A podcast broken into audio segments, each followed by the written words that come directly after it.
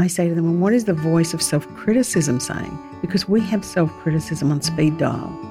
And the voice Yeah, of self and if we spoke to other people the way we speak to ourselves, we'd probably be arrested. so we just say really awful things to ourselves. You know, like, of course, you stuffed it up, you're a loser, or get over it, or whatever. And then we think about, well, if we could cultivate a voice that was compassionate towards us, that was kind, that had, you know, our very best needs at heart, and that wanted the very best for us, but didn't always let us off the hook. This is Reignited, where together we will meet interesting people who have a curious message for the world. They'll tell us about their experiences so that we can all reignite our lives. Hello, we're at the pod booth and we are going to speak to a wonderful lady who has started a revolution which is all about being compassionate. So I want to welcome Mary Freer, who is a colourful, lovely, engaged woman. Um, and I look forward to talking to you, Mary. Oh, that's so nice, Bill. Hi. I'm Hi. really, really happy to be here. So we get our guests to choose some symbols to introduce themselves. So what have you chosen today? I love this idea about choosing symbols. So I don't know which one to do first, but so the first one I picked was the glass half full, um, because I think if I'm anything, I'm very optimistic, and will generally see a glass definitely, you know, it's half full, not half empty. So I love that one. So the way you look at things. the way I kind of look at things, yeah. There's always kind of possibility. The other is this little symbol, which is a chair. And I picked that only because I've been experimenting lately with the idea of how you can put fear in the chair and uh, have a conversation with it. So um, I like the chair. And the last one I picked was, you know, you could have guessed I was going to pick it, but it's the love heart because I don't think we talk about love enough in public discourse. And I think love is really important. It's very, very important to me.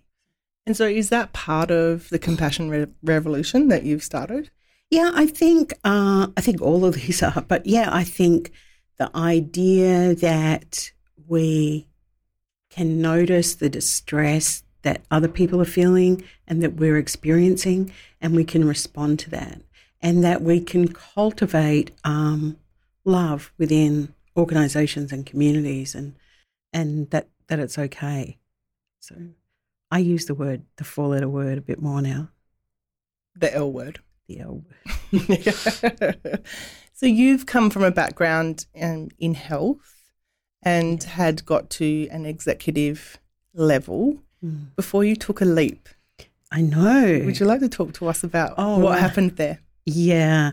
So I was working in a large uh, national organization, and um, we had primary responsibility for really making some big changes around uh, healthcare and uh, determining kind of workforce and, and patient needs into the future.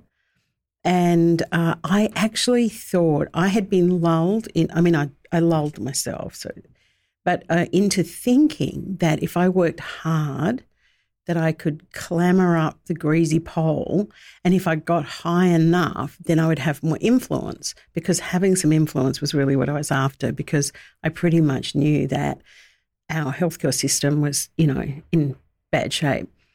But I realised that I could get as high as I got, which enabled me to be able to meet with you know, ministers and their advisors and, um, you know, deans of colleges and um, presidents of, um, you know, various, you know, colleges and to sit in Canberra at the big table and have these conversations and to be talking about very big budgets. And um, we actually weren't having much influence at all. And I found it really disheartening that we were just kind of, I felt like we were going through the motions. And I also felt that if I kept going, I would become disconnected from how passionate I was, and I was really passionate.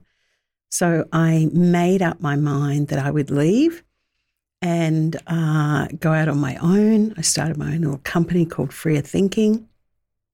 And then the story I love telling people is then the day came when I was, you might have heard this story, Bella, but the day came when it was my very last day. I was going to hand my notice in. No, it was my, the day I was going to hand the notice in. It wasn't my last day. And I got out my little security swipe card. And as I swiped my card, I swear to you, with a hand on my heart, seriously, I heard Bob Dylan sing, um, I Shall Be Released. And when I heard that, I don't even know whether it was on someone's phone or radio or in my head, but I thought that was a clear sign that it was time for me to go. And so, uh, yeah, I jumped out and um, and you know did a whole range of crazy, innovative, exciting things that made absolutely no money and got very, very poor and got used to it. And, you know, it's the best decision I ever made. That decision of jumping and being released, like Bob Dylan says, mm. what did that do for you? Even uh, though you'd made no, you said you'd made no money, and it was, yeah, yeah, yeah. yeah. It, what did it do for me in an internal sense, like yeah, to my or, interior life, or what? What did it enable me to do? Both, yeah. because you had you had that sense of passion and purpose for yeah. helping others. Well, when when you're not reliant on who was it who said like the three main addictions in modern life are money, no, a regular wage, carbohydrates, and something else. I can't remember what. Anyway, so what I'm getting at is when you're not taking a regular wage and you don't have to answer to anyone, then you can take risks and you can try things out and you can be really, really nimble. So you can try it, you can get things going. So, so it gave me the confidence to make calls and do what I wanted to do. But the thing that I I had originally decided I was going to be a consultant, but in the kind of weeks before I actually left that job, I had um, been having conversations with the NHS in the UK about what they were doing over there, which was a thing called Change Day NHS, which is a massive movement in the UK seven years ago. And um, they really wanted Australia to pick it up. So I was actually able to pick that up and say, oh, yeah, yeah, on behalf of Australia, we're definitely going to do that. And um, I made that I turned that into something really, really exciting and got people enthused. And so you talked about that in your TEDx talk. Yeah. What was Change Day all about? Change Day was was really, really simple. It was simply saying to people who work in health and social care, tell me one thing that you can do that would make an improvement, make things better for your colleagues or your patients or clients. So um, based on the premise that if we all did one small thing, we would create a lot of change. And also because there's this paralysis um, that I particularly see in government where people think there is nothing that they can do. And so they start waiting and asking for permission about ridiculous things. And um, so it was like the that was the kind of the theory behind it. But lots of people got involved. They got involved really quickly. I mean, you know, I'm talking. I think in the end, uh, three we were, I ran it for three years. I think it was about 140, 145,000 people had made pledges. So there were, it was, you know, pretty popular.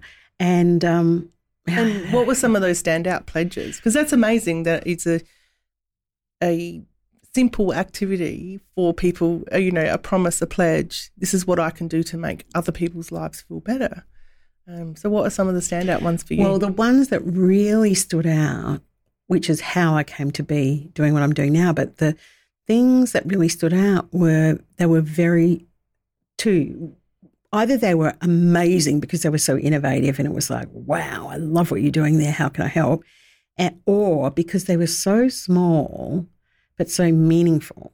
Yeah. Like people recognizing just how toxic their work environment was. So I remember there was um, a pediatric registrar working in pediatric intensive care in Brisbane, and hers was, you know, uh, the, when I go to work, I'm going to ask people how they are and I'm going to wait for the answer because that never ever happened where she worked. And she was like, How did we get like this? So that kind of thing where the light bulb goes off and we think, how did we get so disconnected? So I loved all of those um, people that, you know, just wanted to do things, just do an extra thing. There was a guy who was um, a ward clerk and he actually made a pledge and he wrote like quite a long explanation under it. And his was, it was something like, I don't normally get involved in things like this. I keep my head down. But from now on, if I see anyone who's lost in my hospital, I'm your man.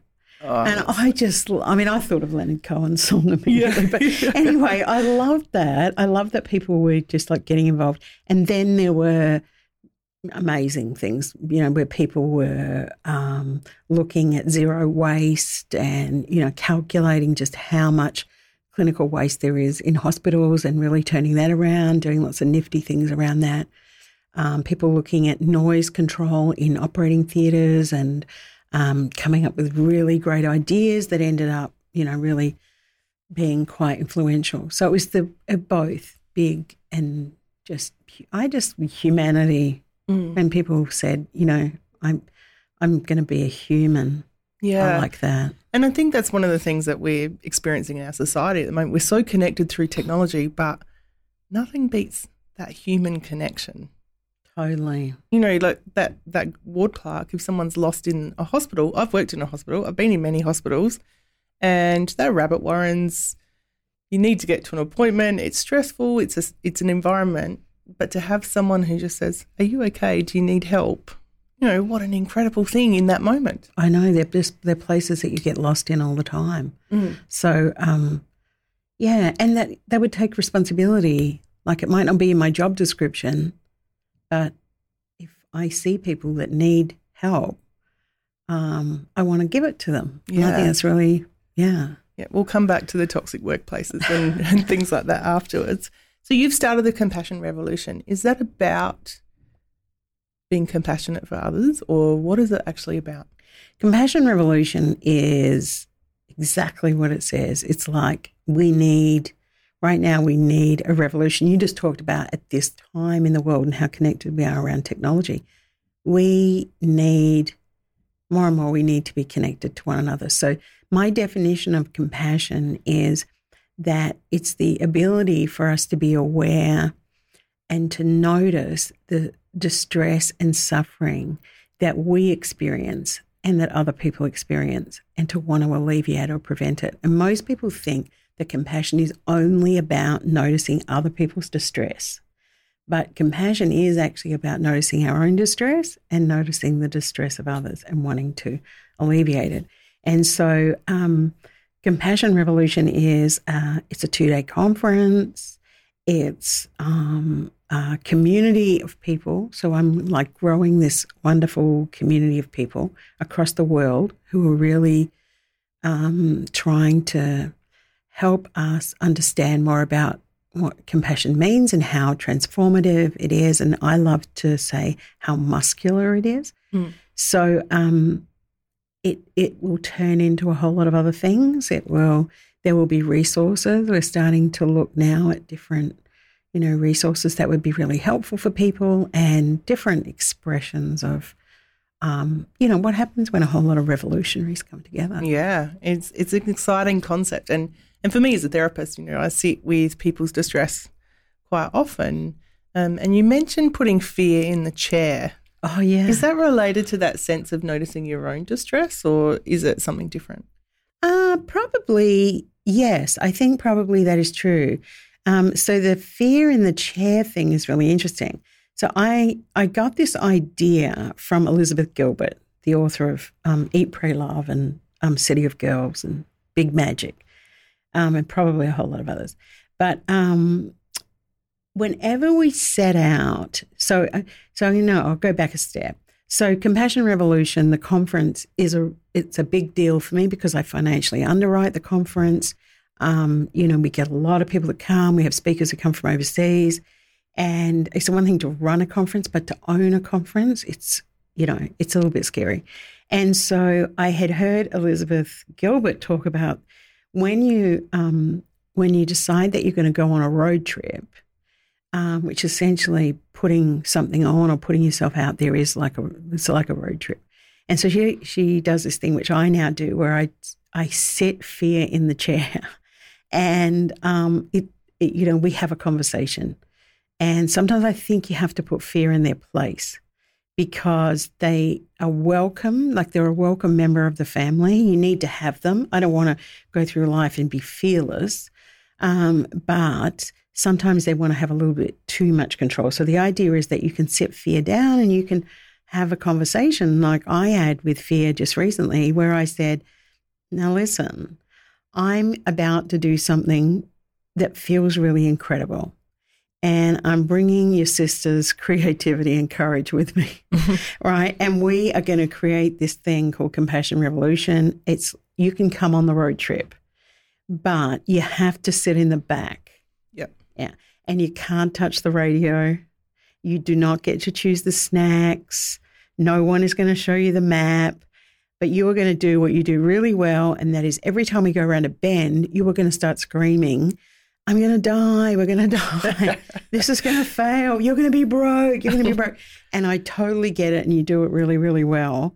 So um, come on board. You're quite welcome. But that's the parameters. Stay back in your chair. But, but, please, you cannot be in the front seat. Mm. And um, I, I found it really when I heard Elizabeth Gilbert do it, I thought this is great. So I actually did it just recently. I'm sure I'm going to have to put fear back in the chair again and again.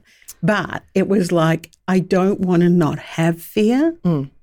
Yeah, it's important, especially when we kind of go into these things. We we need a we need to have, be able it, to fear fear because it plays a role for a reason. Totally. Yeah, yeah. And I think what I really love about that is that fact of talking to it and yeah. and even you know asking it what do you want me to know? What's happening with it? That's what i do constantly in sessions with people. It's not denying that it's there. It's just i need to take charge of this. Yeah. Yeah. Yeah and so because um, i've got a narrative therapy background Mm. and so the whole idea that we can interview um, things like fear and we can interview creativity and courage and we can be super sleuths and find out lots about um, like when fear wants to show up. So I've been playing around more with understanding. Uh, I love that thing that you just said. Like, what is it that I need to know about you, or what are you trying to tell me? Because I think um, these things show up because you know they really do want us to understand ourselves and. yeah and deeper. maybe in the past it, it actually needed to be there to protect us and and serve us but it's not needed anymore in the same role Mhm. um, but it's like still come on the ride Just- Well, you, you're part of the family. Yeah, yeah, exactly. and without fear, you know, love sits alongside that, um, which is what you're all about. Well, you know, I mean, if we've ever, if you've ever met anyone who's completely fearless, you wouldn't want to be alone with them in, the, in a dark place. Do you know what I mean? They kind of, Yeah. yeah, it's like crazy. Yeah. So, um, yeah. So that's anyway. That I'm on a road trip. Mm. Nice. Yeah, nice. So, what's ahead on that road trip? Well, we're um, gearing up for. Uh, there's two things that are that are happening, but the one specifically that I'm kind of looking at at the moment is Compassion Revolution, the conference, the two day conference. I'm going to hold it in Melbourne again, 13th and 14th of October, and uh, just looking at the moment around uh, this whole thing about how you craft a narrative over two days. And last year was the first Compassion Revolution conference, and it was so spectacular. So, in a way, um, fear was like, you're never going to be able to do it again. Here it is. so, um, this is like, how do you not compare this year to last year, but how do you create what it is that's needed at this moment in time? And so, there's a few um, kind of interesting themes. Um, yeah, I can give you a sneaky, like I can tell you who one of the keynotes is that nobody knows. It'd be great. You know, this is in the public sphere. They've actually said yes, so I can say it, but nobody knows this. Oh. Um, so uh, I'm really interested in the role that um, sport, particularly public sport, plays in, um, you know, in our world and the way particularly men behave around sport, and also some of the great ways that men who are who are kind of sporting heroes or notable um, use that in order to be able to do good in the world. So I'm really pleased that Craig Foster is um, going to come and uh, he's going to talk to us. So he's going to be on in one of our sessions around. Um, I think we might stretch it around his his work around, um, you know, uh, releasing Hakeem and and um, and also his um, as a human as a sort of activist, his work around refugees. I think. Uh, we, we might stretch that in some way. Yeah. I'm not quite sure what we're going to do. That's really exciting because at that time, you know, what he was doing was incredible. Mm. Yeah, for and another has, human being and the human race. And he has paid a price for it. Mm. Yeah. So he's coming and um, he just sent me an email yesterday and said, Cool, I'll be there. Yeah, that's exciting. I'm so, coming now. you're coming now. Yes. Come on, everyone. I was all going to come anyway. yeah, no, there are some, ama- some amazing speakers. Yeah. You talk yeah. about the fact of paying the price. Mm-hmm. Um, I know in caring professions, mm-hmm. uh, when we care so much, that the compassion fatigue can come in. What's your experience of that? Well, I actually don't think that it's compassion fatigue. Okay. What is so it? I have a completely different take on it. And I think it it's misleading when we call it compassion fatigue because it makes it sound like it was the compassion that caused us to become exhausted. And it actually is that's not what fatigues us. What fatigues us are systems that do not work the way they should, that are not supportive of the the um, staff who work in them, that you know, promote and support people who are behaving badly, um, that don't pay their people the, um, you know, salary that they're entitled to. And we're seeing that everywhere now, you know.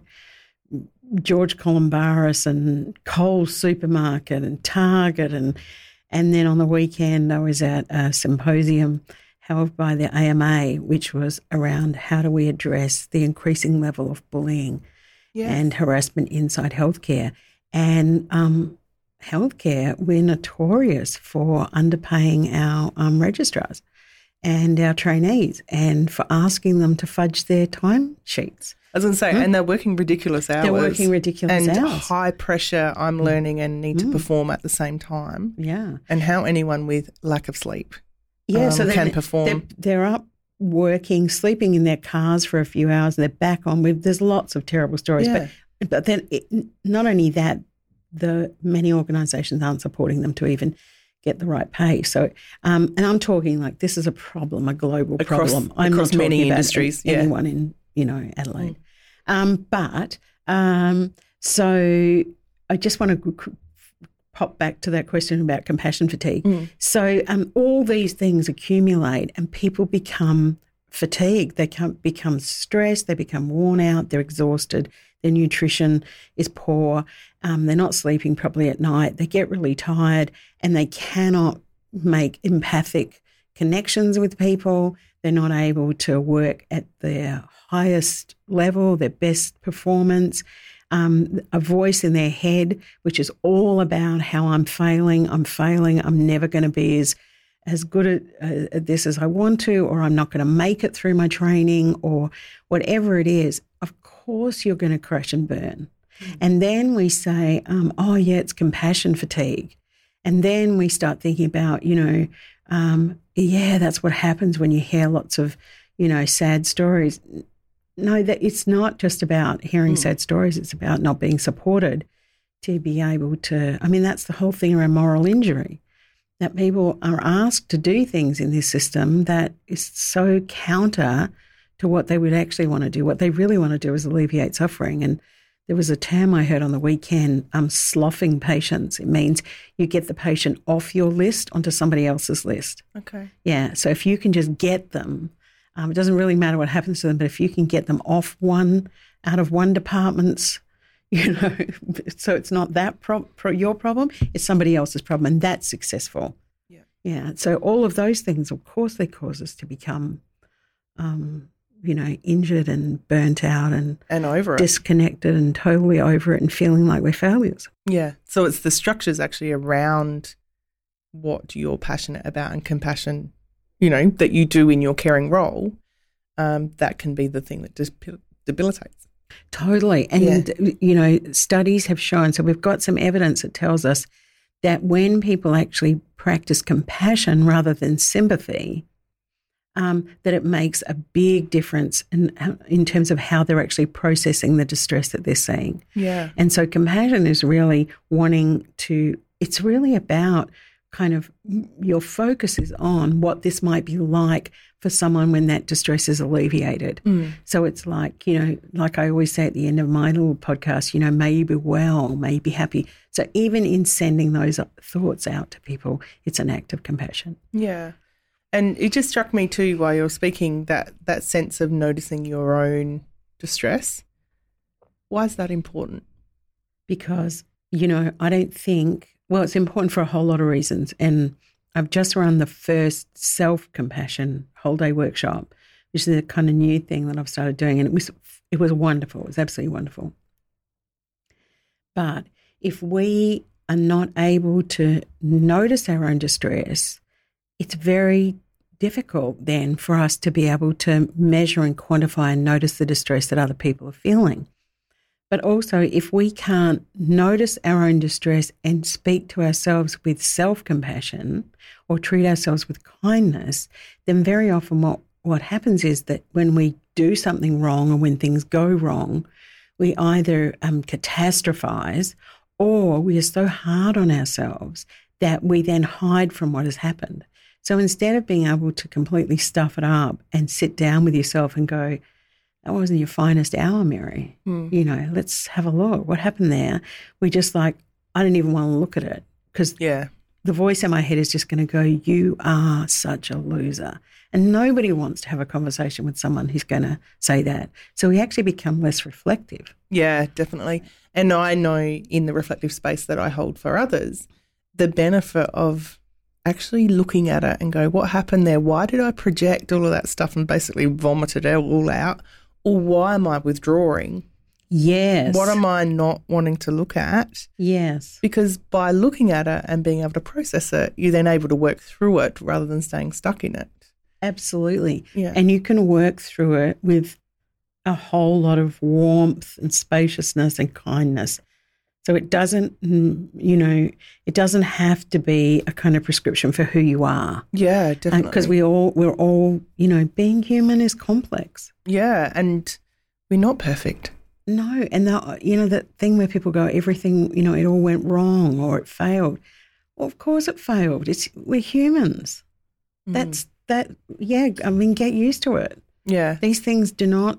Things are not always going to work out, and that's part of cultivating a more compassionate understanding of your own distress. Mm. So how do we become more self compassionate? Well, I've um, because I've just done this little workshop.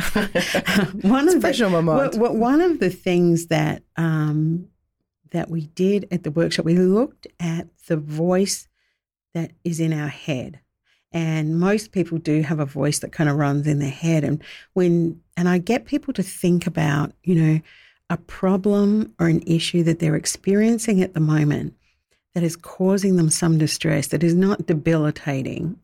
Uh, so it's not going to overwhelm them to think about it, but just to think about that.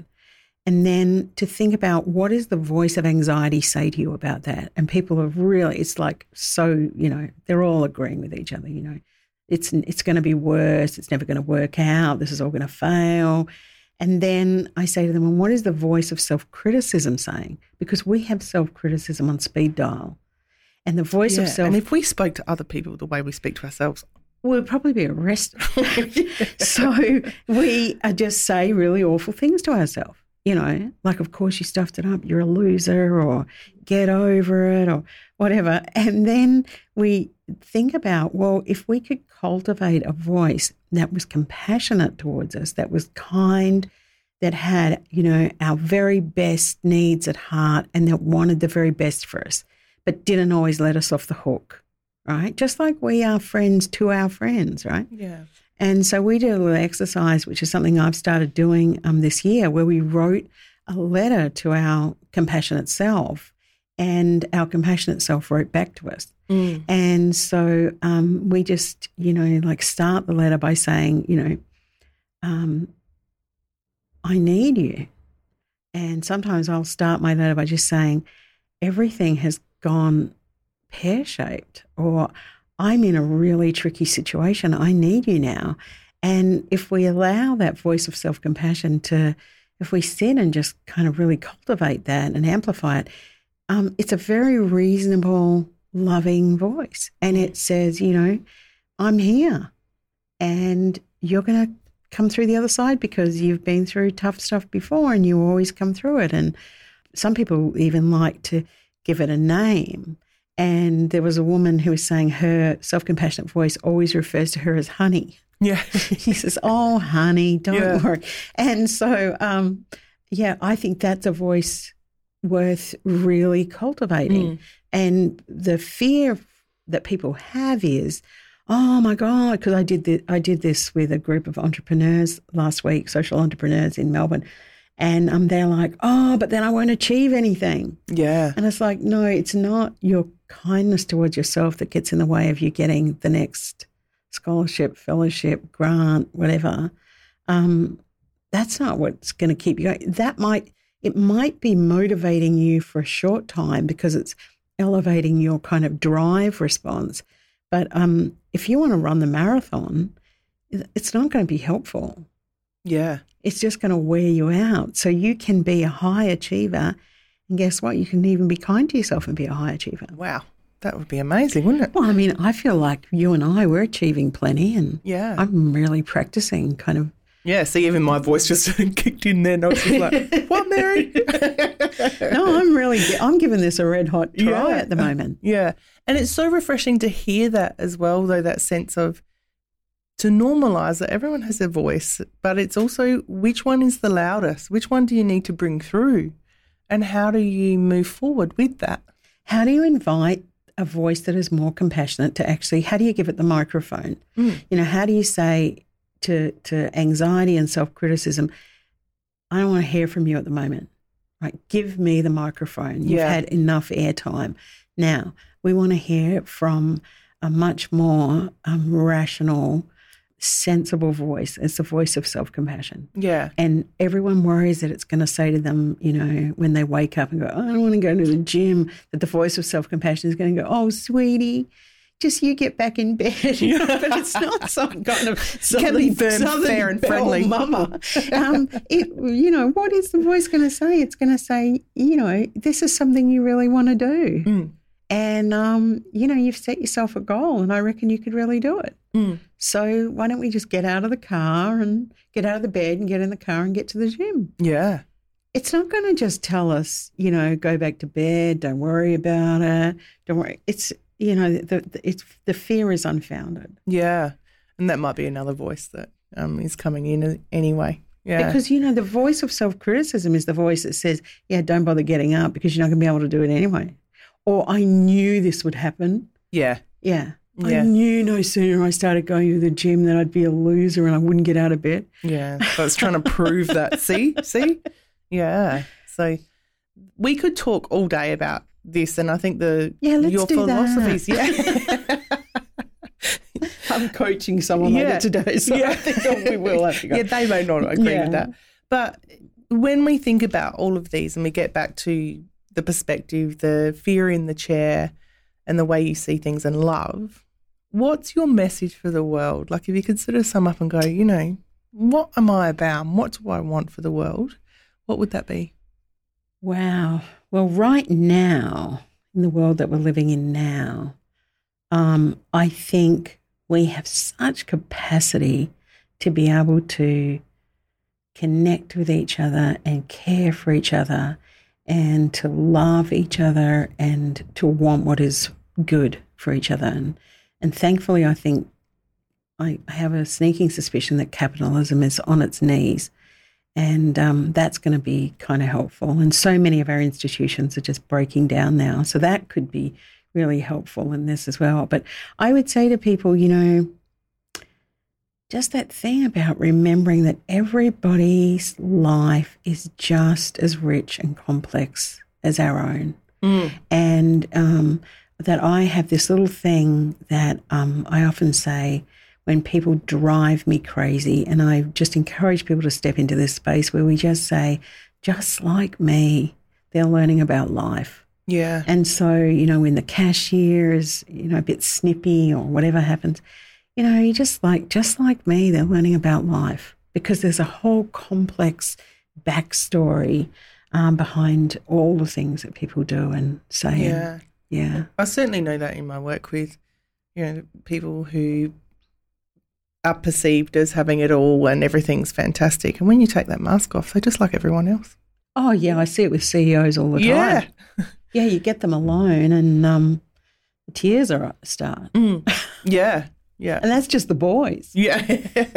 so it's just that thing of your message is really about let's just be human and realize that we're all human. Yeah. Um, We're all human and compassion is our natural um, tendency. Mm. And um, lean into that. Yeah. Just really lean into that and be, um, you know, be a resistance worker. You will get lots of opportunities where you can kind of do these brave, kind, and loving things and, um, yeah, do them. yeah. And is that an unconditional thing? Yeah, Yeah. completely. Is that true compassion? Uh, I, I mean, there's all different sorts of compassion, but Mm. I recently, I'm, I, I prescribe things for people. I'm like, not drugs, um, but I prescribed for a client who runs a, um, a psychiatric emergency department recently, and it was totally not, I think, what this person was thinking might be good. But I, I, it was like, what about this idea that your team just do these random acts of kindness for these people that are driving them insane? Yeah. You know, what about how, how wouldn't that be a great adventure? Yeah. Like you could just like leave muffins on their desk and things.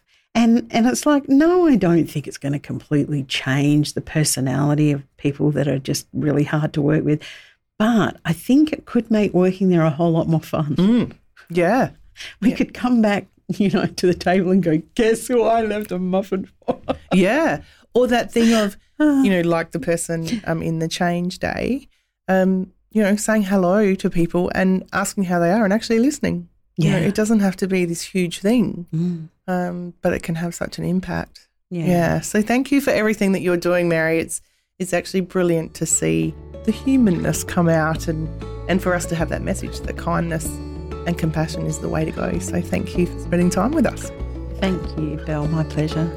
For show notes and more information about my guests, and to get in touch with me, visit ignitearttherapies.com.au.